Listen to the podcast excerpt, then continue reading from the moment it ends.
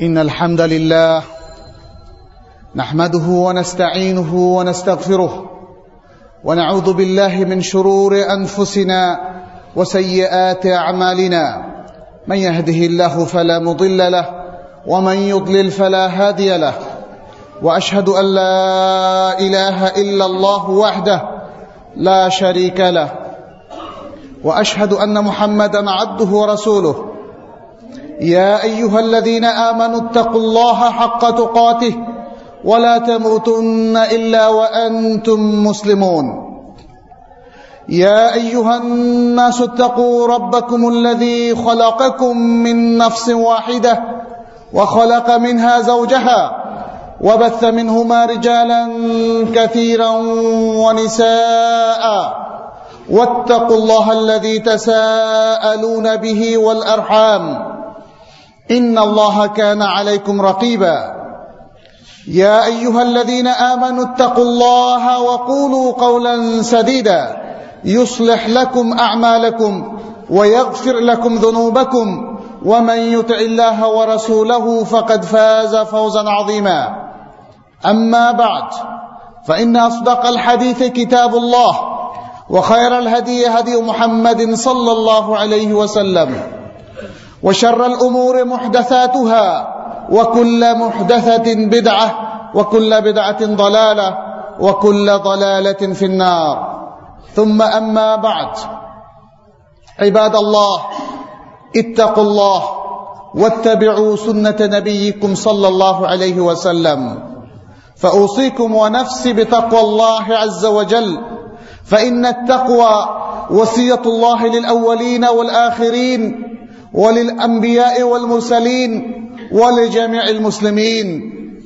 فاتقوا الله في أنفسكم واتقوا الله في أولادكم وأزواجكم وإخوانكم وعشيرتكم وأهل بلادكم وجيرانكم. نسأل الله سبحانه وتعالى أن يتقبل منا صالح أعمالنا وأن يجعلنا من عباده المتقين ويجعلنا من عباده المؤمنين المخلصين اللهم تقبل منا يا رب العالمين আজকের এই জুমাবারে সমবেত সম্মানিত মুসল্লি ভাই বোনেরা আল্লাহ রাব্বুল আলমিনের শুক্রিয়া জ্ঞাপন করছি যিনি আমাদেরকে ইমান এবং ইসলামের মতো অত্যন্ত গুরুত্বপূর্ণ এবং আমাদের জীবনের সবচেয়ে মূল্যবান সম্পদ আমাদেরকে দিয়েছেন, আলহামদুলিল্লাহ। ইমান এবং ইসলাম আমাদের সবচেয়ে বড় সম্পদ। একজন মুসলিমের জীবনের সবচেয়ে বড় সম্পদ। দুনিয়ার আর কোনো সম্পদ এর সমান হতে পারে না। বরং এই দুনিয়া বা দুনিয়ার চাইতে আরও বহু কিছু বড় যদি হয়, বহু গুণে বৃদ্ধিপ্রাপ্ত হয় সেটিও ইমান এবং ইসলামের সমকক্ষ হতে পারে না। এই বিষয়টি আমাদের জানা থাকা খুবই প্রয়োজন। সচেতনভাবে সবসময় আমাদের চিন্তা চেতনায় এ বিশ্বাস বহন করা খুবই প্রয়োজন। ইমানের অত্যন্ত গুরুত্বপূর্ণ একটা অংশ নিয়ে আজকে আমরা আলোচনা করব, সেটি হচ্ছে মাহাব্বতুর রাসুল সাল্লাহ আলহি ওয়াসাল্লাম। কৈফা নহেব রসুল আল্লাহ সাল্লাহ আলহি ওয়াসাল্লাম? আমরা কীভাবে রসুল্লাহ সাল্লাহ আলহি ওয়াসাল্লামের প্রতি মাহাব্বাত পোষণ করব? কীভাবে তাকে ভালোবাসব? আমাদের সমাজে রসুল সাল্লাহ সাল্লামের মহাব্বাত নিয়ে বিভিন্ন শ্রেণি দেখা যায়। বিভিন্ন শ্রেণির মানুষ দেখা যায়। এক শ্রেণি তারা রসুল সাল্লাহ সাল্লামের আশেক এবং অতি প্রেমিক দাবি করে, তাদের ব্যাপারে আমরা একটু পরে কথা বলব। আরেক শ্রেণি আছে, যারা রসুল্লাহ সাল্লাহ আলহি ওয়াসাল্লামকে আমাদের মতো সাধারণ মানের মানুষ মনে করে এবং এর সাথে অ্যাড করে যে আমরা যেমন ভুল করি, তিনিও তেমন ভুল করেন। অতএব তার সব কথা গ্রহণযোগ্য নয়। আর তৃতীয় শ্রেণির মানুষ যারা সঠিক পথে রয়েছেন, তারা মনে করেন রসুল্লাহ সাল্লাহ সাল্লাম আমাদের মতোই মানুষ। কিন্তু পার্থক্য হচ্ছে তার কাছে ওহির জ্ঞান এসেছিল, ওহি তার উপর নাজিল হয়েছিল। এবং রসুল্লাহ সাল্লাহ আলী হাসাল্লামকে আল্লাহ ইসমত দিয়েছিলেন। শরিয়ার প্রত্যেকটা ব্যাপারে তাকে ইসমত বা নিরাপত্তা দিয়েছিলেন। ফলে শরিয়ার কোনো জ্ঞান, কোনো বিধান তিনি ভুল করেননি এবং ভুলভাবে প্রচারও করেননি। তিনি শরিয়ার কোনো বিষয়ে ভুল কথা বলেননি, শরিয়ার কোনো বিষয়ে ভুল আমল করেননি। এক্ষেত্রে আল্লাহ রাবুল আলমিন তাকে ইসমাত দিয়েছিলেন, অতএব তাকে তেবার করা। শরিয়ার প্রত্যেকটা বিষয়ে এটি মুসলিম ওম্মার উপর শুধু নয়, সমগ্র মানব জাতির উপর ফরস এ হচ্ছে তৃতীয় শ্রেণির মাহাব্বা। রসুল্লাহ সাল্লাহ সাল্লামকে মাহাব্বা করা ভালোবাসা, এটা আমাদের ইমানের অংশ। কেন নয়? তিনি তো শ্রেষ্ঠ মানুষ। আল্লাহ তালা তাকে নির্বাচন করেছিলেন, চয়ন করেছিলেন শেষ নবী হিসাবে, যাতে কেয়ামত পর্যন্ত আগত সকল মানুষকে তিনি পথ নির্দেশ দিতে পারেন। যেন তিনি তাদেরকে পথ দেখিয়ে দিতে পারেন, রাস্তা দেখিয়ে দিতে পারেন, কোনটি ভালো এবং কোনটি মন্দ সেটি বর্ণনা করে দিতে পারেন। যেন তিনি উম্মার প্রত্যেক লোককে দিনের মতো উজ্জ্বল আলোর মধ্যে রেখে যেতে পারেন। যেন তাদেরকে দলিলের ভিত্তিতে জীবন চলার পথ দেখিয়ে দিতে পারেন। যেন তাদেরকে ইয়াকিন শেখাতে পারেন। যেন কখনো কোনো মুসলিম কোনো ওয়াসওয়াসার মধ্যে না পড়ে। কখনো কোনো কনফিউশনের মধ্যে, সংশয়ের মধ্যে না পড়ে। কখনো বিভ্রান্তির অতল গহবরে তারা তলিয়ে না যায়। এই জন্যেই রসুল্লাহ সাল্লা সাল্লামকে আল্লাহ তালা প্রেরণ করেছেন। আর প্রেরণ করার সাথে সাথে তাকে ভালোবাসা এটি ইমানের অংশ করে দিয়েছেন। আপনাদের সাথে আল কোরআন থেকে এবং সুন্না থেকে বেশ কিছু জিনিস আমরা শেয়ার করব ইনশাআল্লাহ। সুরা তৌবার চব্বিশ নম্বর অত্যন্ত গুরুত্বপূর্ণ একটি আয়া মহান আল্লাহ তালা এই আয়াতে ঘোষণা করেছেন قل إن كان آباؤكم وأبناؤكم وإخوانكم وأزواجكم وعشيرتكم وأموال اقترفتموها وتجارة تخشون كسادها ومساكن ترضونها أحب إليكم من الله ورسوله وجهاد في سبيله فتربصوا حتى يأتي الله بأمره والله لا يهدي القوم الفاسقين বলো যদি তোমাদের বাপ দাদা এবং তোমাদের সন্তানেরা তোমাদের ভাতৃবৃন্দ এবং তোমাদের স্ত্রীরা আর তোমাদের আত্মীয় স্বজন এবং যেই সম্পদ তোমরা অর্জন করেছ আর যেই ব্যবসা ব্যর্থ হওয়ার তোমরা আশঙ্কা করছ আর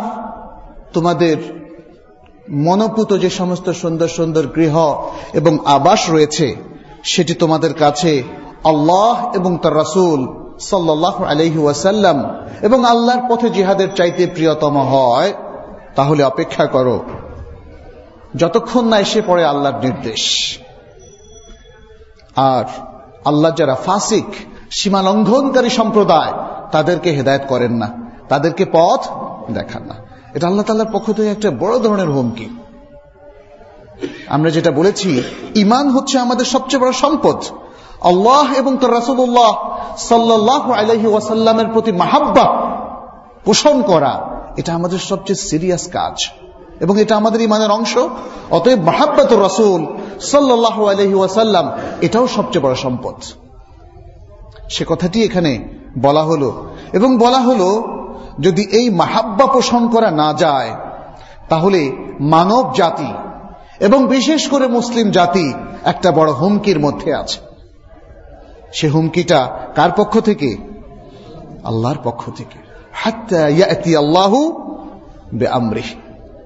আল্লাহ তার নির্দেশ না নিয়ে আসা পর্যন্ত অপেক্ষা করো। দেখো তিনি কি নিয়ে আসেন।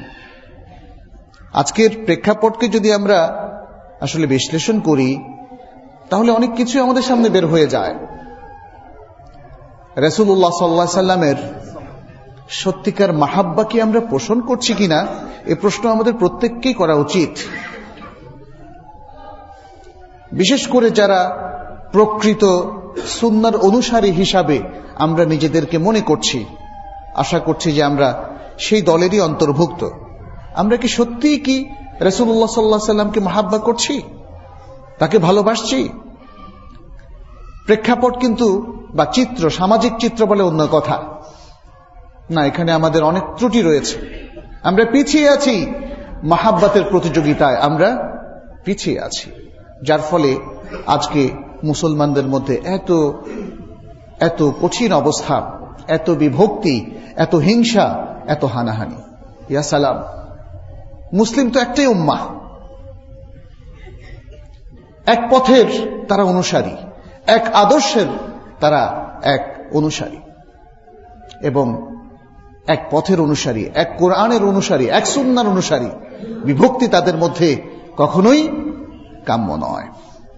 অতএব আজকে সেই বিশ্লেষণ আমাদেরকে করতে হবে যে আমাদের ঘাটতিটা তাহলে কোথায়? কোথায় আমাদের ভুল হচ্ছে, বিভ্রান্তি হচ্ছে? সেই বিভ্রান্তি যদি আপনি না সারান, শরীর যেমন অসুস্থ হলে সুস্থ হবে না, ঠিক তেমনি মুসলিম বিভক্তিও দূর হয়ে তারা ঐক্যবদ্ধ হতে পারবে না।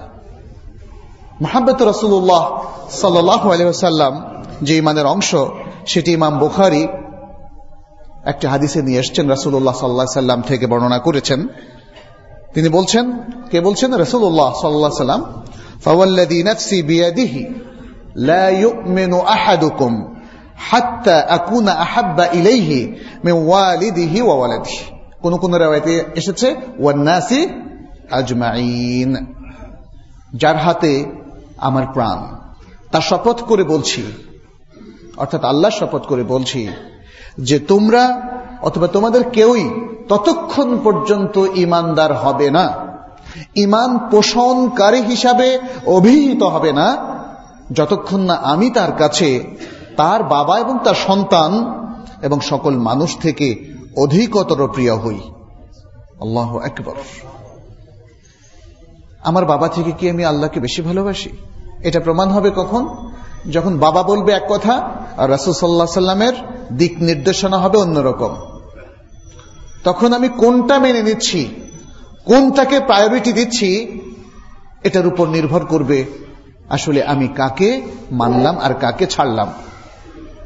যদি বাবার কথা মেনে নেন রাসুল্লাহ সাল্লামের বিরোধী বক্তব্য অথবা কর্মের দিকে উনি ঠেলে দেওয়ার পরেও, তাহলে বুঝতে হবে আপনি রাসুল্লাহ সাল্লাহ সাল্লামকে আসলে মহাব্বা করেন না এবং তাকে ইগনোর করলেন উপেক্ষা করলেন। সন্তানের ক্ষেত্রেও একই কথা প্রযোজ্য। সন্তানের অন্যায় আবদার যদি আপনি মেনে নেন, সন্তান অন্যায় পথে চললে যদি তাকে আপনি ইসলামের পথে রসুল্লাহ সাল্লামের পথে না নিয়ে আসেন, তাহলেও বোঝা গেল যে আপনি আসলে রসুল্লাহ সাল্লাহ সাল্লামকে মাহাব্বা করেন না। করলে সন্তানের মাহাব্বাকে আপনি প্রাধান্য দিতেন না। এই বিষয়টা আমাদের খেয়াল রাখতে হবে। যাই হোক, আমরা দেখেছি রসুল্লাহ সাল্লাহ সাল্লামকে ভালোবাসা এবং তাকে অনুসরণ করা, এটা আল্লাহর ভালোবাসা পাওয়ারও উপায়। সুরা আল ইমরানের মধ্যে আল্লাহ তালা বলেছেন, কুল ইন কুন্তুম তুহিব্বুন আল্লাহ আল্লাহ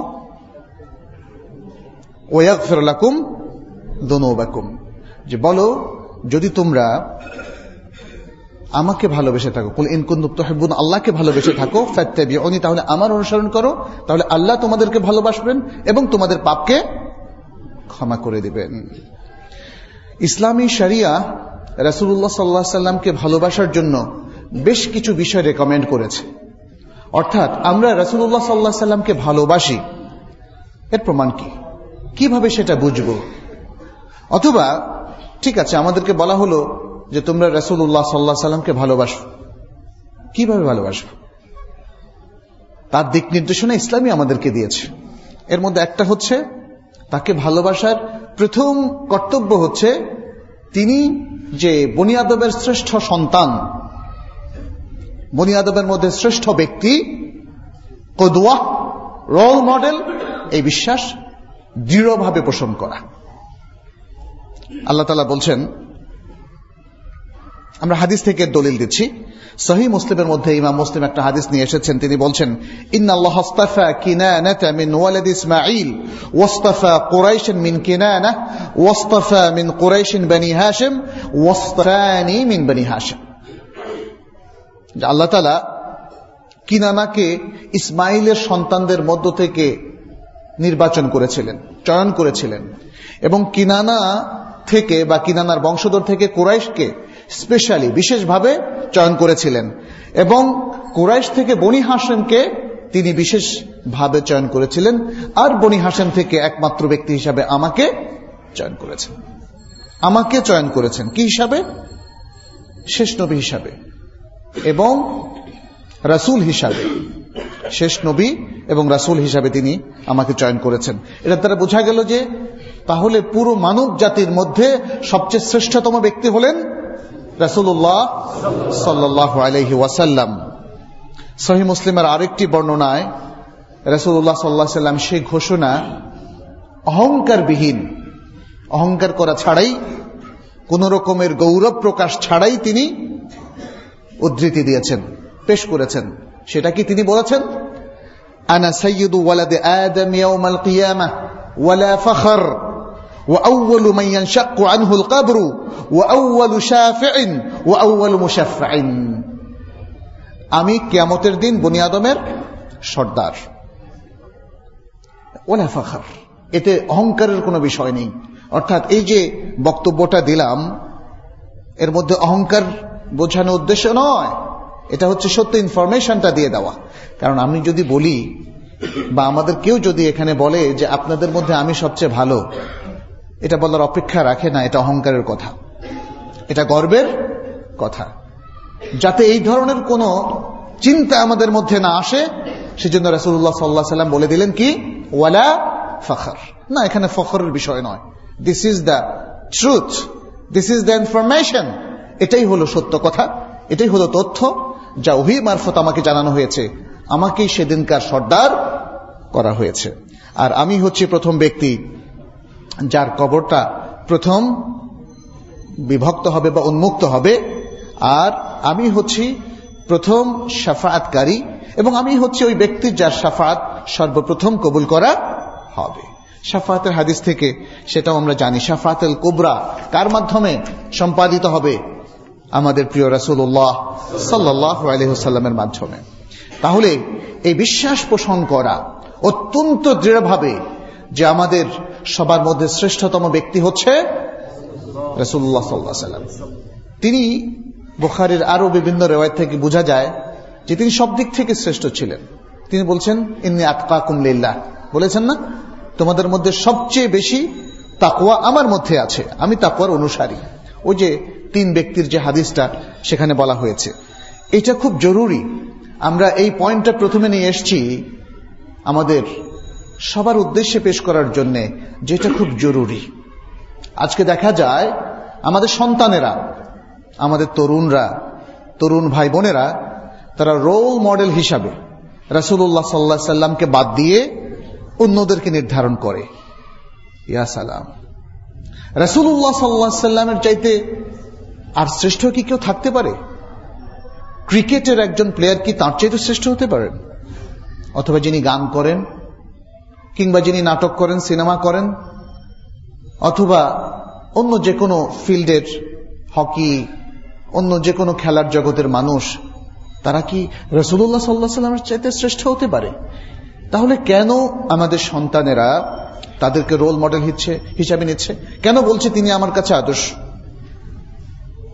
অথচ মহান আল্লাহ তালা কোরআনে বলে দিয়েছেন, লাকাদ কান আলাকুম ফি রাসূলিল্লাহি উসওয়াতুন হাসানাহ। রাসূলুল্লাহর মধ্যে তোমাদের জন্য রয়েছে সবচেয়ে উত্তম আদর্শ।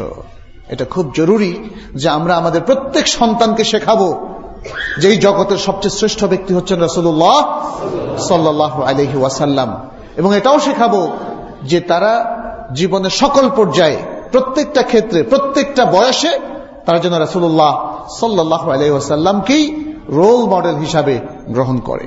দ্বিতীয় যে বিষয়টি, সেটি হচ্ছে সকল ক্ষেত্রে রসুল্লাহ সাল্লাহ আলহি ওয়াসাল্লামের সাথে আদব এবং শিষ্টাচার মেনটেন করা। অর্থাৎ তার প্রতি আমাদের যে হক, অন্য কথা আমরা বলতে পারি, হকুক আল উম্মাহ আল্লাহ নবী সাল্লাহ নবী সাল্লাহ সাল্লামের উপর উম্মার কি দায়িত্ব, কি অধিকার, কি আদব, কি শিষ্টাচার পোষণ করা উচিত, সে বিষয়টি হচ্ছে আমাদের রসুল সাল্লাহ সাল্লামকে মাহাব্বাতের দ্বিতীয় বিষয়। অর্থাৎ তার প্রতি আদব এবং শিষ্টাচার রক্ষা করতে হবে। আমাদের উপর অর্পিত তার যে অধিকারগুলো আছে, সেগুলো কমপ্লিট করতে হবে, সেগুলো পরিপূর্ণ করতে হবে। রসুল্লাহ সাল্লাহ সাল্লামের অধিকার তাকে দিতে হবে। আমরা কি দিচ্ছি কিনা, সে বিষয়টা আজকে আমাদের একটু পর্যালোচনা করা প্রয়োজন। এই অধিকারগুলোর মধ্যে একটা হচ্ছে উপযুক্ত বাক্য দ্বারা তার প্রশংসা করা। আল্লাহ তালা সুর আল হাজাবের ছাপ্পান্ন নম্বর আয়তে বলেছেন ইন আল্লাহ ওয়ামেলা ইকাতাহু সল্লুন আলা নবী। ইয়া আইয়ুহাল্লাযীনা আমানু সাল্লু আলাইহি ওয়া সাল্লিমু তাসলিমা। নিশ্চয়ই আল্লাহ এবং তার ফেরেশতাগণ নবীর উপর সালাত প্রেরণ করেন। আল্লাহ এবং তার ফেরেশতারা নবীর উপর সালাত প্রেরণ করেন। অতএব, হে ইমানদাররা তোমরাও তার উপর সালাত এবং সালাম পেশ করো। আল্লাহর সালাদটা কি? আল্লাহর সালাহ হচ্ছে মালাউল আলা, ফেরেশতাদের সামনে রাসুল্লাহ সাল্লাহ সাল্লাম প্রশংসা করা। চিন্তা করুন, কি সম্মান আল্লাহ তালা তাকে দিয়েছেন? আল্লাহ তার উপর সালাদ প্রেরণ করেন অর্থ হচ্ছে তিনি ফেরেশতাদের সামনে নবী সাল্লাহ আলহি ওয়াসাল্লামের যত ভালো ভালো দিক আছে সেগুলোকে উল্লেখ করে তার প্রশংসা করেন। অনেকে অর্থ করেন এখানে, আল্লাহ নবীর উপর দূরত পড়েন। ইয়া সালাম।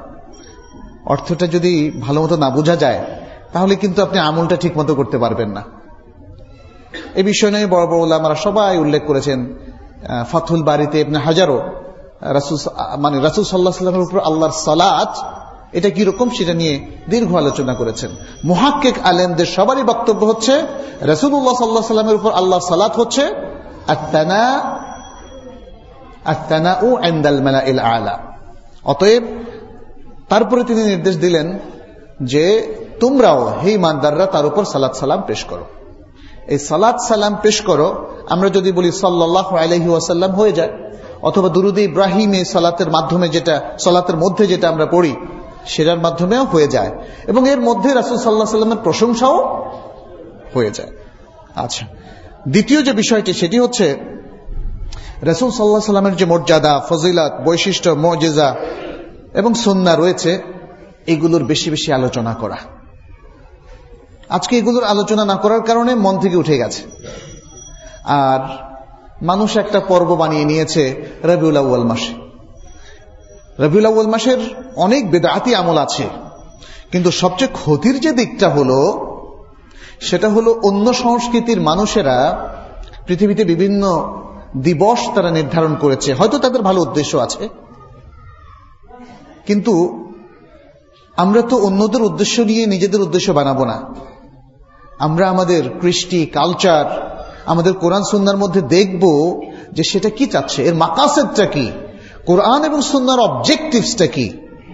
তার সাথে যদি এই বিষয়গুলোর না মেলে, তাহলে সেটা গ্রহণ করতে পারে না মুসলিম। রাসুল সাল্লাহ সাল্লামের মর্যাদা, বৈশিষ্ট্য, গুণাবলী তার আদর্শ নিয়ে মুসলিম সারা বছর আলোচনা করবে। শুধুমাত্র রবিউল আউ্য়াল মাসে নয় সিরাতুল নবী দিবস নামে একটি দিনকে নির্ধারণ করার মাধ্যমে নয়। এভাবে চলবে না। সারা বছরই তার আদর্শ নিয়ে আলোচনা করতে হবে, কারণ প্রতিদিন আমাদেরকে কোনো না কোনো কাজ করতে হয় হয় না? প্রত্যেকটা কাজ তো এই রাসুল্লাহ সাল্লাহ সাল্লামের নির্দেশ মোতাবেকই করতে হবে। চাই সেটা ইবাদত হোক অথবা মামালাত হোক। অন্য সংস্কৃতির ধারক বাহকরা, তারা দেখা গিয়েছে বাবা দিবস, মা দিবস করেছে। কারণ তাদের সময় হয় না। সব সময় মা বাবার প্রতি যে দায়িত্ব ইসলাম আরোপ করেছে সেটা পালন করার। এই জন্য একটা দিবসে তারা সেটা নির্ধারণ করে নিয়েছে, মনকে প্রবোধ দেওয়ার জন্য, সান্ত্বনার জন্য। কিন্তু ইসলামের দিক নির্দেশনা তো এরকম নয়। ওয়াকাদা রব্বুকা আল্লাহ তাবুদু ইল্লা ইয়া ওবিল ওয়ালিদাইনে এহসানা শেষ পর্যন্ত তো অনেকগুলো দিক নির্দেশনা আছে। এতে বোঝা যায় বাবা মায়ের দেখাশোনা করা, তাদের প্রতি দায়িত্ব পালন করা, তাদের খোরপোষ দেওয়া, এটা নিত্যদিনকার দায়িত্ব। অতএব মুসলমানের মা বাবা দিবস প্রতিদিন বৎসরের একদিন নয়। এ বিষয়গুলো আমাদেরকে মনে রাখতে হবে যে রাসুল্লাহ সাল্লাহ সাল্লামের মর্যাদাকেও আমরা একদিনের মধ্যে সীমাবদ্ধ করব না।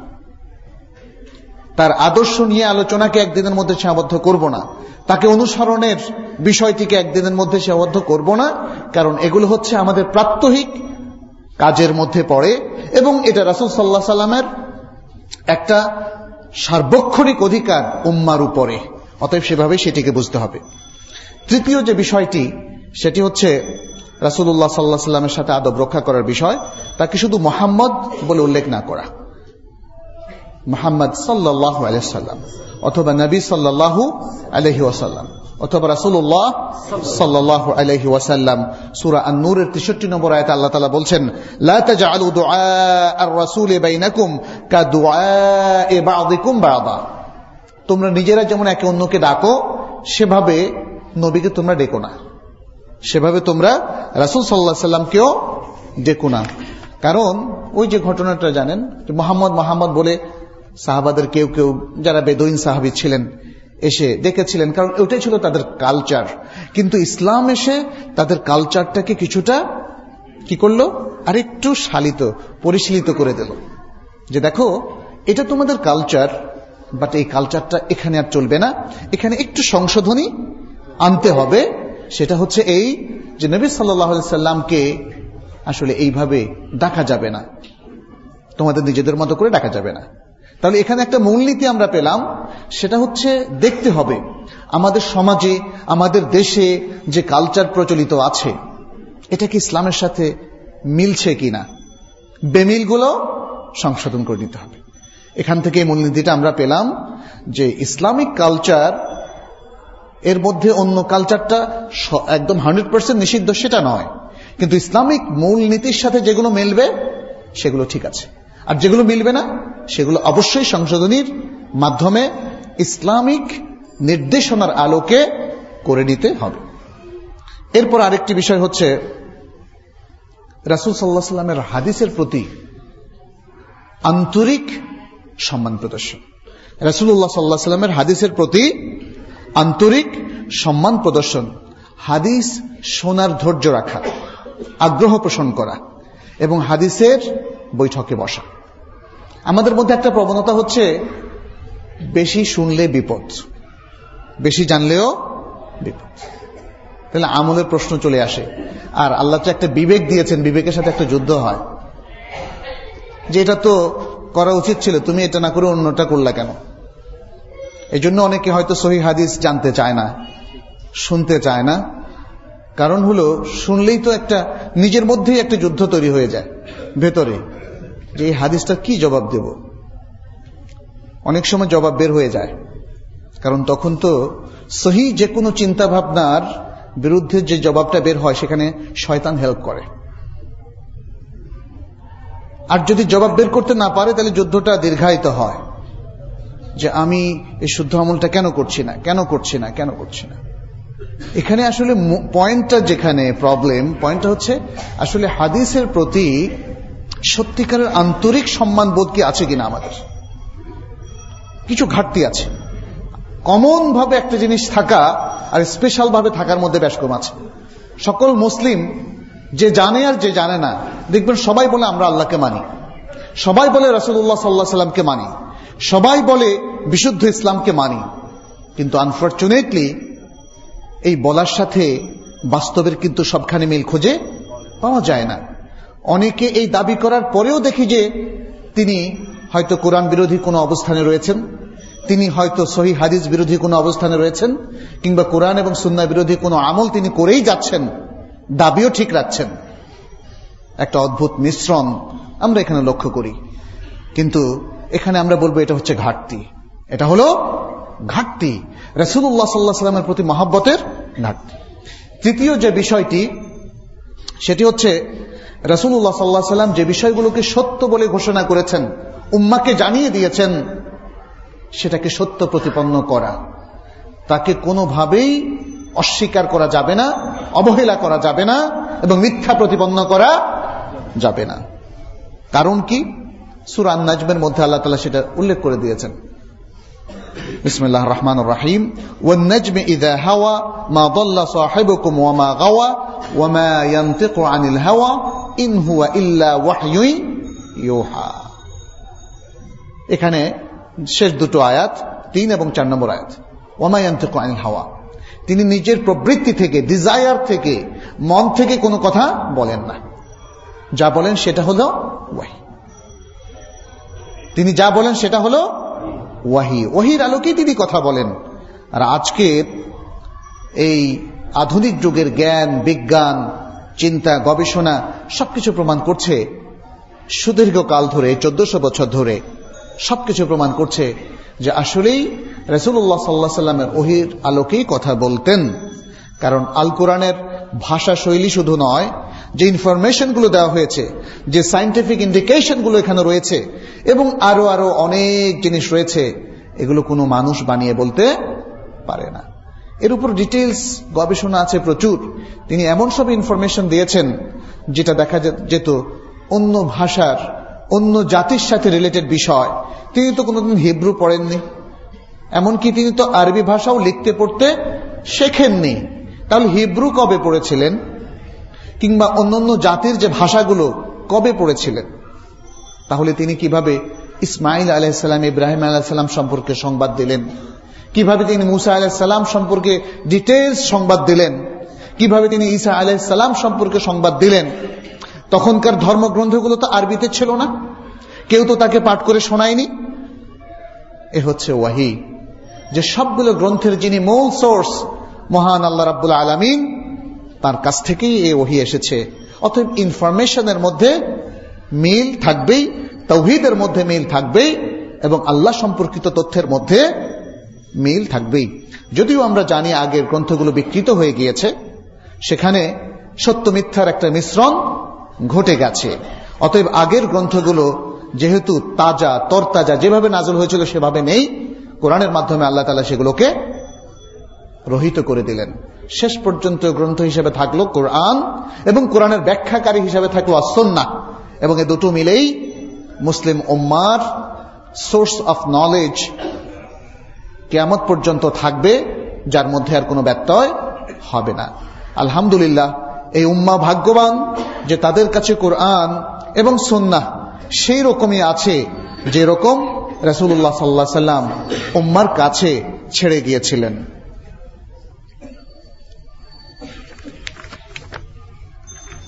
চতুর্থ যে বিষয়টি, সেটি হচ্ছে এত্তেবা রসুল। রাসুল সাল্লাহ সাল্লামকে ভালোবাসেন, দাবি করছেন। তাহলে তার এত্তেবা করুন। কারণ রাসুল সাল্লাহ সাল্লামের মাহাব্বা এটা শুধু দাবির বিষয় নয়, মনে মনে পোষণ করার বিষয় নয় যে আমি রাসুল সাল্লাহ সাল্লামকে ভালোবাসি। কিন্তু কাজের ক্ষেত্রে দেখা গেল, আপনি সবটাই তিনি যা বলেছেন তার উল্টোটা করেছেন। ইত্তেবা ও রাসুল রাসুল সাল্লাহ সাল্লামকে ভালোবাসার সবচেয়ে বড় নিদর্শন।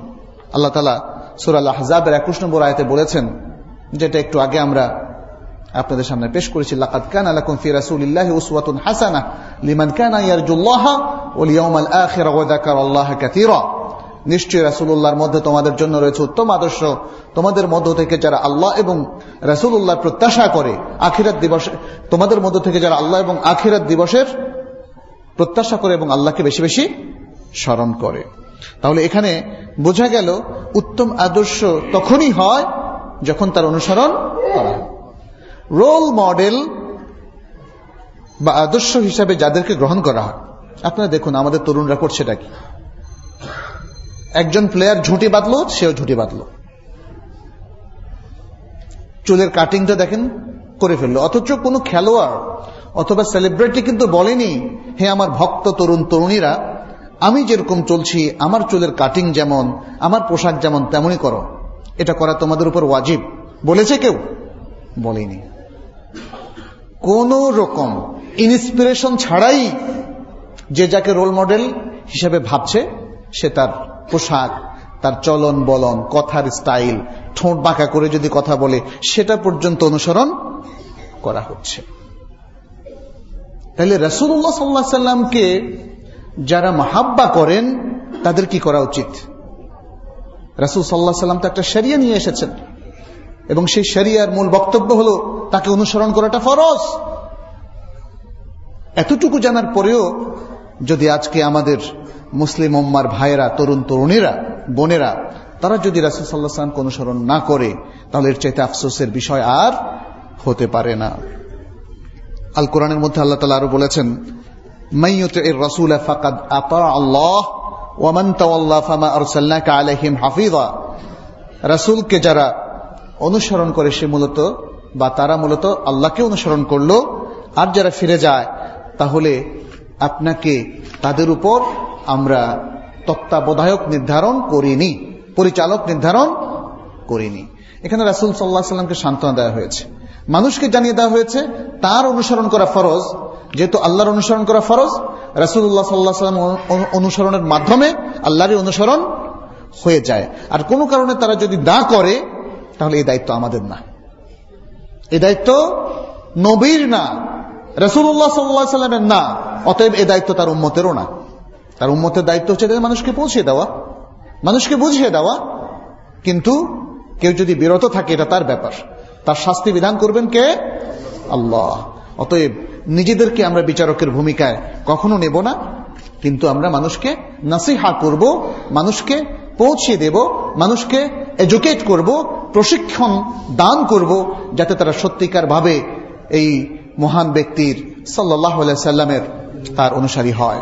সুরান নেসার মধ্যে আল্লাহ তালা বলছেন ইয়াইয়ুহাল্লাযীনা আমানু আতিউল্লাহা ওয়া আতিউর রাসূলা ওয়া উলিল আমরি মিনকুম। হে ইমানদার লোকেরা, তোমরা আল্লাহর আনুগত্য করো, রাসূলের আনুগত্য করো, এবং তোমাদের মধ্যে যারা উলুল আমর, তার আনুগত্য করো।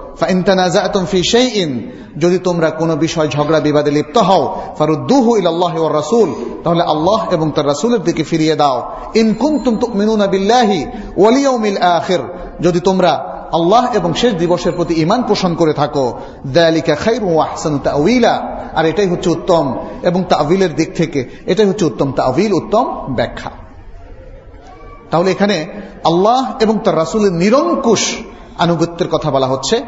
আর উলুল আমরের আনুগত্য নিরঙ্কুশ হবে না। উলুল আমরের মধ্যে রয়েছেন মুসলিম ওম্মার এবং মুসলিম খিলাফতের যারা কর্ণধার, প্রথমত তারা আর দ্বিতীয়ত ওলামাইকেরা তাদেরকে অনুসরণ করা হবে, কিন্তু শর্ত সাপেক্ষে সেটি হচ্ছে আল্লাহ এবং তার রাসুল সাল্লা সাল্লামের এটা আতের সাথে মিলে গেলে অনুসরণ করা হবে, আর যেখানে বিপরীত হবে সেখানে আসিয়াতিল খালেক, আল্লাহর নাফরমানের ক্ষেত্রে আল্লাহর কোনো মাখলুকের আনুগত্য করা যাবে না। পাঁচ নম্বর বিষয় হচ্ছে রাসুল্লাহ সাল্লাহ সাল্লামের সুন্নাতের বিধান দ্বিধাহীন চিত্তে মেনে নেওয়া। আমরা তো ইত্তেবার কথা বললাম, এখন কোরআন এবং সুন্না বিশেষ করে সুন্না সুন্নাটা কোরআনেরই আসলে ব্যাখ্যা। কোরআন সুন্নার মধ্যে কোনো বৈপরীত্য নেই। অতএব রসুল সাল্লাহ সাল্লাম যে ওহির বিধান নিয়ে এসছেন সুন্নার মাধ্যমে যা এই উম্মার কাছে প্রকাশ করে দিয়েছেন, পেশ করেছেন, উপস্থাপন করেছেন সেটি দ্বিধাইন চেতে মেনে নেওয়া। এবং এটি সুরা আন্নেসার পঁয়ষট্টি নম্বর আয়ত আল্লাহ তালা বলেছেন, ফালা ও রব্বিকে লা ইউমিনুন হাত্তা ইউহাক্কিমুকা ফীমা শাজারা বাইনাহুম থুম্মা লা ইয়াজিদু ফি আনফুসিহিম হারাজাম মিম্মা কাদাইত ওয়া ইউসাল্লিমু তাসলিমা। তোমার রবের কসম, তারা মুমিন হবে না। যতক্ষণ না তারা তোমাকে তাদের মধ্যে বিদ্যমান ঝগড়ার বিষয়ে হাকিম এবং ফয়সালাকারী নির্ধারণ করে। এরপর তুমি যে ফয়সালা দিয়েছ সে ফয়সালার ব্যাপারে তারা তাদের অন্তরে কোনো দ্বিধা তারা পোষণ করে না এবং সর্বান্তকরণে মেনে নেয়। সুন্নার, সুবহানাল্লাহ, আজকের এই কথাগুলো আমরা শুধু ওয়াজি করে যাই, আর আমাদের শ্রোতারা শুধু শুনেই যায়। এটাকে উপলব্ধি করতে হবে। সম্মানিত উপস্থিতি, মুসল্লি ভাইয়েরা, বোনেরা, এটাকে উপলব্ধি করতে হবে।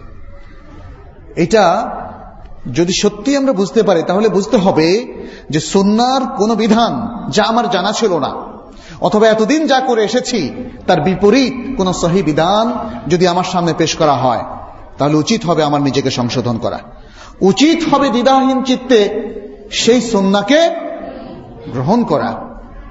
এখানে আমি তো অন্যটা শিখে এসেছি, এটা কোনো যুক্তি হতে পারে না। আমার বাবা আমাকে এভাবে শিখিয়েছেন, এটাও যুক্তি হতে পারে না। অথব আমার পূর্বপুরুষদেরকে এভাবেই পেয়েছি, এটাও যুক্তি হতে পারে না। ছয় নম্বর যে বিষয়টি সেটি হচ্ছে রসুল্লাহ সাল্লাহ সাল্লামের পক্ষে অবস্থান নেওয়া তাকে সাহায্য করা অবস্থান নেওয়া মানে কি তাকে সাহায্য করা রসুল সাল্লাহ সাল্লামকে সাহায্য করার মানে কি মানে তার সুন্নাকে সাহায্য করা তার সুন্নার পক্ষে অবস্থান নেওয়া আল্লাহ তালা বলছেন লিল ফকরা ইল মুহাজিরিন الذين أخرجوا من ديارهم وأموالهم يبتغون فضلا من الله ورضوانا وينصرون الله ورسوله যে যে সমস্ত মুহাজের ফকিররা যাদেরকে তাদের ঘর বাড়ি এবং ধন সম্পদ থেকে বের করে দেওয়া হয়েছে, মক্কা থেকে বের করে দেওয়া হয়েছে, তারা আল্লাহর কাছে অনুগ্রহ এবং সন্তুষ্টি চায়। অনুগ্রহ এবং সন্তুষ্টি চায় আর আল্লাহ এবং তার রাসুলকে তার সাহায্য করে। ইয়াসালাম তারা যদি রাসুল সাল্লাহ সাল্লামের সাথে না থাকতো, তাহলে তারা কিন্তু মক্কা থেকে যেতে পারতো পারতো না? তারা আল্লাহ এবং তার রাসুল সাল্লাহ সাল্লামের পক্ষ নেওয়ার কারণে। রাসুল্লাহ সাল্লাহ সাল্লামের পক্ষে অবস্থান নেওয়ার কারণে আজকে তারা গৃহহারা হল সম্পত্তি হারা হল। এত বিশাল ত্যাগ, তিতিক্ষা কেন? রাসুল্লাহ সাল্লাহ সাল্লাম এর আদর্শের উপর টিকে থাকার জন্য রসুল্লাহ সাল্লাহ সাল্লামের পক্ষে থাকার জন্য এবং তার সন্নাকে তেবার করার জন্য। আজকে আপনারা বলুন তো দেখি এত বড় ত্যাগ এই সমাজে কেউ কি করছে? আপনি, আমি কি করতে পারছি? তাহলে কি করা উচিত নয়? সুহান সন্ন্যার পক্ষে অবস্থান নিয়ে, সন্নাকে প্রতিষ্ঠিত করার জন্য আমাদের ব্যক্তিগত জীবনে আমলে আজকে আসলে আমাদের অনেক ত্যাগ তিতিক্ষার প্রয়োজন, আমাদের মেধা বিনিয়োগ করা প্রয়োজন, মানুষকে বোঝানো প্রয়োজন, এর জন্য ব্যাপক বইপত্র প্রণয়ন করা প্রয়োজন, সেগুলো মানুষের মধ্যে ডিস্ট্রিবিউট করা প্রয়োজন এবং শিক্ষামূলক নানা ধরনের অনুষ্ঠান করা প্রয়োজন যাতে মানুষ এর মধ্য দিয়ে রসুল্লাহ সাল্লাহ সাল্লামের পক্ষে কীভাবে অবস্থান নিতে পারে, সে বিষয়টা তারা শেখে। সাত নম্বর যে বিষয়টি, সেটি হচ্ছে রাসুল্লাহ সাল্লাহ সাল্লামকে মাহাব্বার আরেকটা উপায় হলো তার সাহাবাদেরকে ভালোবাসা। তার সাহাবাদেরকে ভালোবাসা এবং তাদের পক্ষে অবস্থান নেওয়া এবং তাদেরকে আদর্শ হিসাবে গ্রহণ করা। কিন্তু দুর্ভাগ্য আমাদের অনেকের যে আমরা আধুনিক তথা কথিত বিভিন্ন জ্ঞানের দ্বারা প্রভাবিত হয়ে ফিলোসফি বা দর্শন দ্বারা প্রভাবিত হয়ে আমরা অনেক সময় বিভিন্ন সাহাবাদের নানা দোষ ত্রুটি আলোচনা করি। এটা কিন্তু তাদের পক্ষে অবস্থান নেওয়া হলো না। দেখতে হবে, অনেক সময় মনে হয় যে আমি কি সত্য বলব না? সাহাবারা তাদের মধ্যে কিছু যুদ্ধ হয়েছিল, এ হয়েছিল, সে হয়েছিল। অতএব সেটা কি আমি তুলে ধরবো না। কিন্তু দেখতে হবে পেছনে ব্যাকগ্রাউন্ড কার কথায় প্ররোচিত হয়ে, কোন চিন্তা চেতনার দ্বারা প্রভাবিত হয়ে আপনি এই কাজটি করছেন। এটা খুব গুরুত্বপূর্ণ কিন্তু। শেখুল ইসলাম এবনে চেমিয়া রহমাহুল্লাহ, তিনি সাহাবাদের সম্পর্কিত বিষয়ে সম্ভবত সবচেয়ে বেশি আলোচনা করেছেন। আর কোনো আলেম এত বেশি আলোচনা করেননি। প্রত্যেকটি জায়গায় তিনি সাহাবাই কেরামের প্রত্যেকের পক্ষে অবস্থান নিয়েছিলেন এবং ইন্টেলেকচুয়ালি বুদ্ধিবৃত্তিক ভাবে প্রত্যেকটা জিনিসকে তিনি বর্ণনা করে প্রমাণ করেছেন যে সাহাবারা কত উঁচু দরজার, উঁচু মর্যাদার মানুষ ছিলেন। তারা সত্যিকার ভাবে শ্রেষ্ঠ নবীর, শ্রেষ্ঠ প্রজন্ম, শ্রেষ্ঠ উম্মা তারা ছিলেন। মানুষের মধ্যে, দুজনের মধ্যে কোনো বিভেদ হওয়ার মানে এই নয় যে তারা খারাপ লোক। ভালো লোকের মধ্যেও কিছু ভুল বোঝাবুঝি হতেই পারে। সাহাবাই কেরামের মধ্যে কোনো সাহাবা কখনো কোনো বেদাতে লিপ্ত হয়েছিলেন, শেরকে লিপ্ত হয়েছিলেন, কুফুরিতে লিপ্ত হয়েছিলেন, এর কোনো নদীর নাই। সুবহান আল্লাহ এই জন্যই তারা শ্রেষ্ঠ প্রজন্ম এই জন্যই তারা শ্রেষ্ঠ জাতি এই জন্যই তারা শ্রেষ্ঠ উম্মা।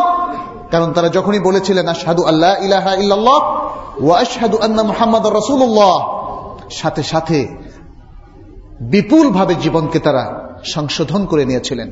সেই জাহিলিয়াতের যুগে অবস্থান করার পরেও তারা নিজেদেরকে অত্যন্ত ভালো মানুষে পরিণত হয়েছিলেন, যেটা পৃথিবীতে নজিরবিহীন। এই প্রজন্মকে কি ভালোবাসবেন না? এই প্রজন্ম থেকে কি শিক্ষা গ্রহণ করবেন না? কীভাবে এই প্রজন্ম সেই মদিনা সমাজ গঠনে রসুল্লাহ সাল্লাহ আলহি ওয়াসাল্লামকে সাহায্য করেছিলেন। আজকে আমাদের তরুণদের কাছে সেটা গবেষণার বিষয় হওয়া উচিত। তরুণদের সেটা অনুমোদন সেটা অনুপ্রেরণা হওয়া উচিত। মাত্র দশ, বিশ বছরের মধ্যে রসুল্লাহ সাল্লাহ সাল্লাম জাহিলি সমাজের সমস্ত পাপ, সমস্ত দুর্নীতি, সমস্ত জেনা, ব্যবিচার, অন্যায়, অবিচার সব কিছু তিনি দূর করলেন। আজকে আপনারা কি পারবেন না সেটা? আমরা কি আল্লাহর কাছে সেটা ওয়াদাবদ্ধ হতে পারি না? যে আমরাও এই সমাজের যত দুষ্ট ক্ষত আছে, যত ভুল বিভ্রান্তি আছে, যত অনাচার, অপাচার এবং পাপ আছে, সেগুলোকে কোরআন সন্ন্যার জ্ঞানে সমৃদ্ধ হয়ে, কোরআন সন্ন্যার শক্তিতে বলিয়ান হয়ে সুন্দরভাবে আমরা সেটাকেও দূর করতে পারব। যদি জ্ঞানের দিক থেকে পিছিয়ে থাকেন, সেটা সম্ভব হবে না। আজকে একটা মারাত্মক ভুল হচ্ছে আমাদের সমাজের বিভিন্ন লোকের, বিভিন্ন মুসলিমের, যে তারা জ্ঞানের দিক থেকে পিছিয়ে, অথচ তারা বিশ্বকে বিশ্বকে, ইসলামের আলোকে সংশোধন করার স্বপ্ন দেখে। এটা সম্ভব নয়। ইসলামী জ্ঞান অর্জন না করে, কোরআন সুন্নার জ্ঞানে বলিয়ান না হয়ে এটা কখনোই সম্ভব নয়। গায়ের জোরে যা ইচ্ছা তা করা যায় না। আজকে পৃথিবীকে যারা শাসন করছে, তারাও কিন্তু বুদ্ধির জোরেই সেটি করছে। অতএব মুসলিমকে জ্ঞান এবং বুদ্ধি দ্বারা সমৃদ্ধ হতে হবে সেই জিনিসটা মনে রাখতে হবে এবং রাসুল্লাহ সাল্লাহ সাল্লামকে আমাদের জ্ঞান এবং বুদ্ধির আলোকে সবসময় তাকেই প্রাধান্য দিতে হবে। রাসুল্লাহ সাল্লাহ সাল্লামের সুন্নতের প্রচার এবং প্রসার তাকে মাহাব্বা করার এটা আরেকটা গুরুত্বপূর্ণ অনুষঙ্গ। রাসুল সাল্লাহ সাল্লামের সুন্নাকে যদি প্রচার প্রসার আমরা করতে ব্যর্থ হই, তাহলে তাকে মাহাব্বার এই দাবিটা আসলে অসার দাবি বলে গণ্য হবে। আজকে এই সমাজে কতটা সুন্না প্রচলিত আছে, এটা দেখার দরকার। আজকে আমভাবে যদি আমরা এদেশের সামাজিক চিত্রর প্রতি লক্ষ্য রাখি, দেখব আসলে সহি সুন্না ব্যাপকভাবে প্রতিষ্ঠিত নেই। শুধুমাত্র সুন্নার ব্যাপারে যারা সচেতন, সেই লোকদের কাছেই সুন্না সীমাবদ্ধ। অথচ এই উম্মা তো মুসলিম উম্মা তাই না? এই উম্মার সবার কাছেই এই ইসলামের প্রচার এবং প্রসার প্রয়োজন, সুন্নার প্রচার এবং প্রসার প্রয়োজন। সেটা যদি আপনি শুধু হাদিসগুলো পড়ে দেন, হবে না। সবকিছু প্রচার প্রসারের নানা পদ্ধতি রয়েছে। আমাদেরকে সকল পদ্ধতি অনুসরণ করতে হবে। আজকে মিডিয়ার যুগ। মিডিয়াতে যেমন সুন্নার প্রচার প্রসার প্রয়োজন, আজকে আইটি টেকনোলজির যুগ, তাই না? আইটির যে নানা প্রযুক্তি আছে, টেকনোলজি আছে, তার মাধ্যমে সুন্নার নানা বিষয়গুলো খুব সহজে মানুষের কাছে পৌঁছে দিতে হবে। যেমন আজকে আপনারা লক্ষ্য করেছেন, আপনাদের প্রত্যেকের কাছে আছে অ্যান্ড্রয়েড মোবাইল ফোন, তাই না? এর মধ্যে অ্যাপস আছে না? এই অ্যাপসের মধ্য দিয়েও আমরা কোরআন সুন্নার ব্যাপক প্রসার করতে পারি। নানাভাবে নানা চিন্তা চেতনার মাধ্যমে আসতে পারে। আমরা সুন্না বিষয়ক মানুষকে উদ্বুদ্ধ করার জন্য সুন্নার এক্সিবিশন হতে পারে। রাসুল সাল্লাহ সাল্লামের এক্সিবিশন আপনারা হয়তো মক্কায় গেলে দেখতে পাবেন। রাসুল সাল্লাহ সাল্লামের সুন্নার উপরে, সিরার উপরে এক্সিবিশন আছে, বিশাল বড়। এবং মদিনায়ও আছে। আল্লাহ তালার সুন্দর নামগুলোর উপরে এক্সিবিশন আছে। এক্সিবিশনটা কি? এটাকে সাধারণ মেলা হিসাবে আসলে আমাদের চিহ্নিত করাটা ভুল হবে। এটা হচ্ছে এই যে একটা বিরাট হল ঘরের মধ্যে রাসুল সাল্লাহ সাল্লামের সুন্নার গুরুত্বপূর্ণ দিকগুলো আমরা তুলে ধরলাম।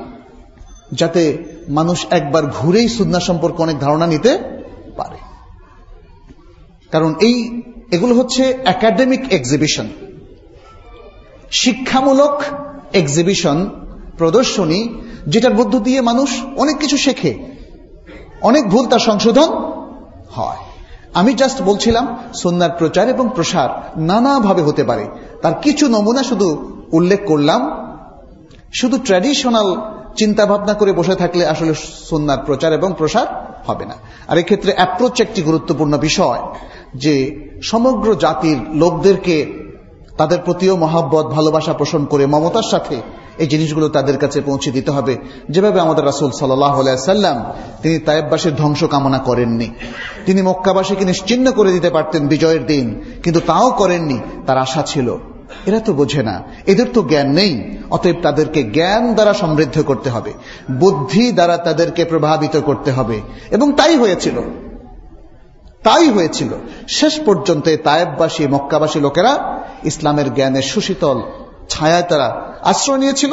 ইসলামিক জ্ঞান দ্বারা প্রভাবিত হয়ে তারা সোনালী অধ্যায় রচনা করেছিল, হিজাজের জন্য আরব ভূখণ্ডের জন্য, সমগ্র বিশ্বের জন্য তারা একটা সোনালী অধ্যায় রচনা করেছিল। আসুন, আমরাও রসুল সাল্লাহ সাল্লামকে ভালোবাসার মাধ্যমে এই জিনিসগুলো বুঝে নিয়ে আমাদের জীবনের, আমাদের সমাজের এবং বিশ্ববাসীর জন্য একটা সোনালী অধ্যায় রচনা করি আল্লাহ আমাদেরকে তৌফিক দান করুন আকুল কাউলি হাদা ওয়া আস্তাগফিরুল্লাহ লি ওয়া লাকুম ওয়া লিসাইরিল মুসলিমিন ইন্নাহু হুয়াল গফুরুর রাহিম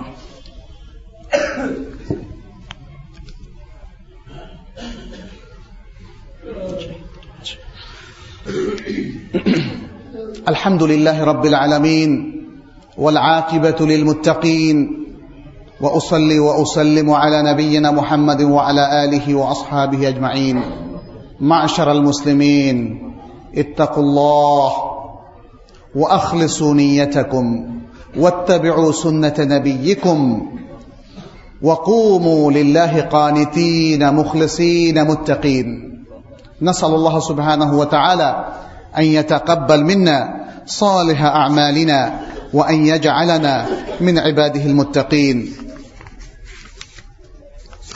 সম্মানিত উপস্থিতি আমরা সময় কম, কিন্তু খুব সংক্ষেপে আরও দু একটি বিষয় আপনাদের সামনে একটু তুলে ধরতে চাই। যেটা বলেছিলাম, আরও দুটো শ্রেণি আছে। এক শ্রেণি যারা সন্নাকে গুরুত্ব দেয় না, বরং সন্না সম্পর্কেও তারা লাগামহীন বক্তব্য দিয়ে থাকে। এটা গ্রহণ করব, এটা গ্রহণ করব না।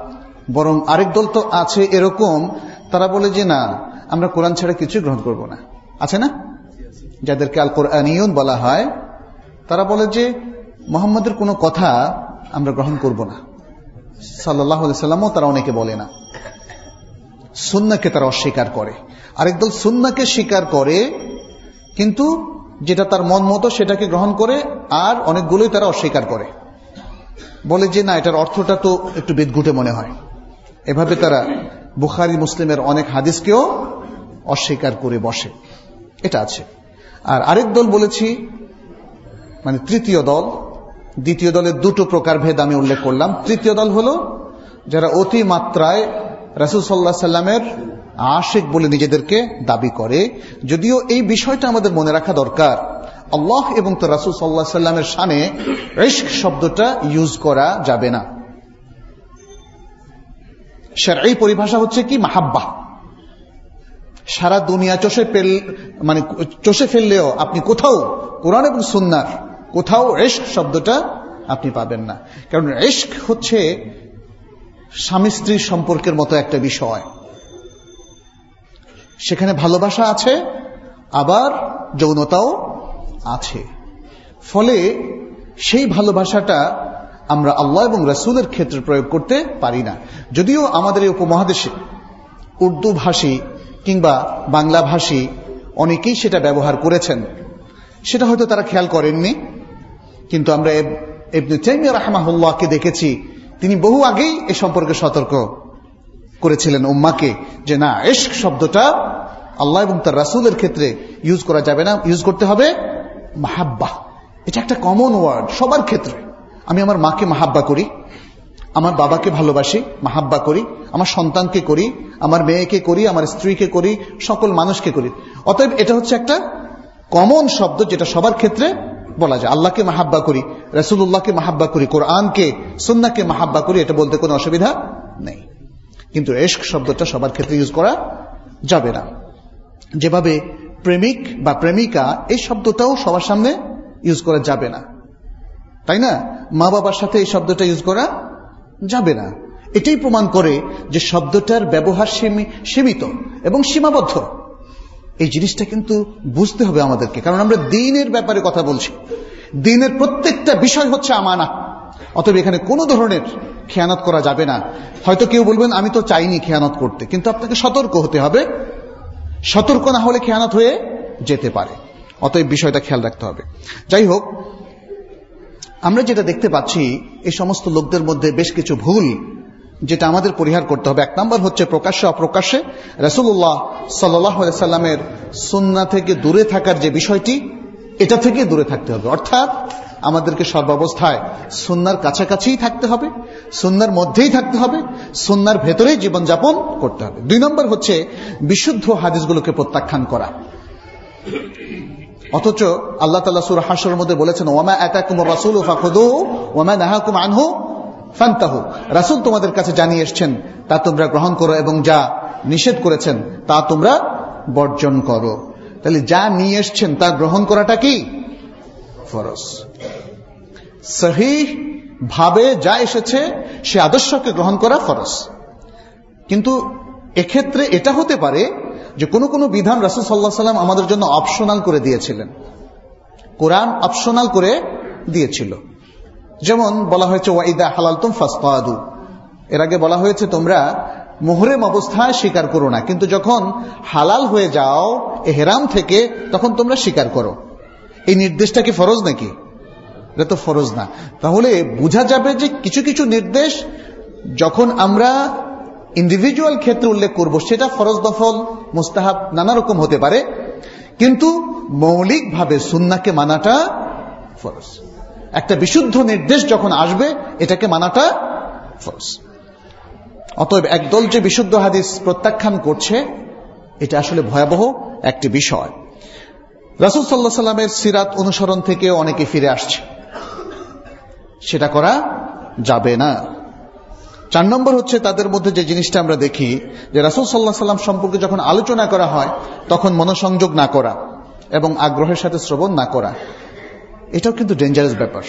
এখন কারও কারও যদি ঘুম চলে আসে, অবশ্যই সেটা হয়তো করার কিছু নেই। আল্লাহ মাফ করবেন। কিন্তু খেয়াল রাখা উচিত, সচেষ্ট থাকতে হবে যে রাসুল্লাহ সাল্লাহ সাল্লামের সুন্না নিয়ে যখন আলোচনা করা হয়, তখন যেন আমি মানে নিজের পুরো শক্তি দিয়ে যেন মনোসংযোগ করতে পারি। এখানে আল্লাহ তালা বলছেন, দেখেন সুরাল হুজরাতের দুই নম্বরের মধ্যে ইউহাল্লাযীনা আমানু, লা তারফাউ আসওয়াতাকুম ফাওকা সাওতিন নবী ওয়া লা তাজহারু লাহু বিল কওলি কাজহরি বা'দিকুম বা'দা হে ইমানদার লোকেরা, তোমরা রাসূলুল্লাহ নবী আলাইহি সাল্লামের আওয়াজের উপর আওয়াজ বুলন্দ করো না এবং তোমরা তার সামনে জোরে কথা বলো না, যেভাবে তোমরা একে অন্যের সামনে জোরে কথা বলে থাকো। তাহলে তার কথা শুনতে হবে মনোসংযোগের সাথে এবং তার জীবদ্দশায় তার সামনে যেমন জোরে কথা বলা যাবে না, তার মৃত্যুর পরে তার শূন্য নিয়ে যখন আলোচনা হয়, তখনও অন্য কথা সংযোগ করা যাবে না। পাঁচ নম্বর হচ্ছে সুন্নার যারা প্রকৃত অনুসারী, তাদেরকে এরা ত্যাগ করে, তাদের গিবত করে এবং তাদের প্রতি উপহাস করে। এটা যারা সুন্না বিরোধী অবস্থানে রয়েছে, অতএব সেটি করা যাবে না। মনে রাখবেন এটা ডেঞ্জারাস আপনার মাহাব্বার বিরোধী অবস্থান। যারা সুন্নাকে ভালোবাসে সুন্নাকে খুবই সিনসিয়ারলি মেনে চলে, তাদেরকেও আপনার ভালোবাসতে হবে। এটাই হচ্ছে রাসুল্লাহ সাল্লাহামের প্রতি মাহাব্বাতের দাবি। নবী সাল্লাহু আলহি ওয়াসাল্লাম এর যে বৈশিষ্ট্য, তার যে গুণাবলী, তার যে মৌজেজা, এ সম্পর্কেও এরা জ্ঞান রাখে না। অনেক সময় বরং নবী সাল্লাহ সাল্লামের জীবনে ঘটেনি, এমন মর্যাদা মর্যাদা তো নয়, এমন কারামত তারা অন্য মানুষের ব্যাপারে প্রয়োগ করে থাকে। ইয়াসালাম রাসুল সাল্লাহ সাল্লাম কি তার জীবদ্দশায় কাউকে জীবিত করেছিলেন? কিন্তু এই ধরনের গাল গল্প অনেক অলি আউলিয়া সম্পর্কে বলা হয় এবং নানা ধরনের ঘটনা বা কারামত এমনভাবে বলা হয়, আকাশে ওড়া পানির নিচে চলা বা উপরে চলা, মানুষকে জীবিত করা ইত্যাদি বিষয়গুলো। এগুলো সন্না বিরোধী। মনে রাখতে হবে। একমাত্র মুসলিম যেটা বলেছি, ইয়াকিনের উপর চলবে এবং বিশুদ্ধ কথা ছাড়ার কোনোটাকে সে গ্রহণ করবে না। দিনের মধ্যে নানা বেদাত প্রচলন করা। এটা হচ্ছে তৃতীয় ক্যাটাগরির লোকদের কাজ। সুন্নার পাশাপাশি কিছু আমল প্রচলন করা। যে আমলগুলোকে ইবাদত হিসাবে পরিচয় করিয়ে দেওয়া হয়। যে আমলগুলোকে ইবাদত হিসাবে পরিচয় করিয়ে দেওয়া হয়, সেটার যদি সহি সুন্না থেকে দলিল না থাকে, সেটা কি হবে? বেদাত হবে। এই বেদাতের পক্ষে থেকে, এই বেদাতের পক্ষে অবস্থান নিয়ে আসলে রাসুল সাল্লাহ সাল্লামের ভালোবাসা পোষণকারী হিসেবে নিজেকে দাবি করা যাবে না। এ বিষয়টা আমাদের মনে রাখতে হবে। একদল লোকের মধ্যে আমরা দেখি এই তৃতীয় শ্রেণির, সেটা হচ্ছে তারা রাসুল সাল্লাহ সাল্লাম সম্পর্কে বাড়াবাড়ি করে। বেশি ভালোবাসা তো, এজন্য বেশি বাড়াবাড়ি করে। কি বলে? তিনি গায়েব জানেন। তিনি আল্লাহর দাতি নূরের তৈরি বলে ইয়াদুবিল্লাহ তিনি না হলে পৃথিবীর সৃষ্টি হতো না। ইত্যাদি ইত্যাদি, আরও অনেক জাল, বানোয়াট বক্তব্য তারা পেশ করে থাকে, যেটার পক্ষে আল্লাহ কোনো দলিল পেশ করেননি, নাজিল করেননি, এবং যেটার পক্ষে রাসুল্লাহ সাল্লাহ সাল্লাম নিজেও কোনো বক্তব্য দেননি। রাসুল সাল্লাহ সাল্লাম সম্পর্কে বাড়াবাড়ি করে আল্লাহর সমান যদি রুবুবিয়াতের কোনো ক্ষেত্রে অথবা উলুহিয়াতের কোনো ক্ষেত্রে তাকে নিয়ে যাওয়া হয়। এটা হবে কি? এটা হবে শির্ক। এটা ভালোবাসা নয়, এটা হবে শির্ক। রাসুল সাল্লাহ সাল্লামের উপর দুরুদ পাঠ না করা। এটা অবশ্য শুধু তৃতীয় শ্রেণির সাথে খাস না। অনেক গাফেল লোক আছে, যারা ভালো, কিন্তু গাফেল। রাসুল সাল্লা সাল্লামের নাম উচ্চারিত হলে তারা দুরুদ পাঠ করে না, অথচ এটা হলো আদব, এবং এটা আসলে বিশুদ্ধ মত হলো, এটা হলো ওয়াজিব। অতএব আসুন। আমরা রাসুল সাল্লাহ সাল্লামকে ভালোবাসার যে দাবি করি, তাহলে কীভাবে ভালোবাসবো সেটা যেহেতু জানলাম, আগেও আমাদের জানা ছিল, কিন্তু আজকে হয়তো জিনিসটা আরও ব্যাপকভাবে জানলাম। আমরা সেই কাজগুলো করি, যাতে প্রমাণিত হয়, আল্লাহর কাছে প্রমাণিত হয়, পৃথিবীর মানুষের কাছে দরকার নেই। যে আমরা আসলে আল্লাহ এবং তার রাসুল সাল্লাহ সাল্লামকে ভালোবাসি, আর ভালোবাসার বিপক্ষে যে কাজগুলো, এগুলো প্রত্যেকটাকে সুনিশ্চিতভাবে আমাদের ত্যাগ করতে হবে। তাহলেই সত্যিকারের ভালোবাসা প্রতিষ্ঠিত হবে। এবং কোরআন সুন্না মেনে চলার যে বারাকা যে প্রফিট দুনিয়া এবং আখিরাতে সেটা আমরা অর্জন করতে পারব। আল্লাহ আমাদের সবাইকে তৌফিক দান করুন। আল্লাহ আমাদের সবাইকে কোরআন এবং সন্না ভিত্তিক চলার তৌফিক দান করুন। রাসুল সাল্লাহ সাল্লামের প্রতি পূর্ণ মাহাব্বা পোষণ করার তৌফিক দান করুন।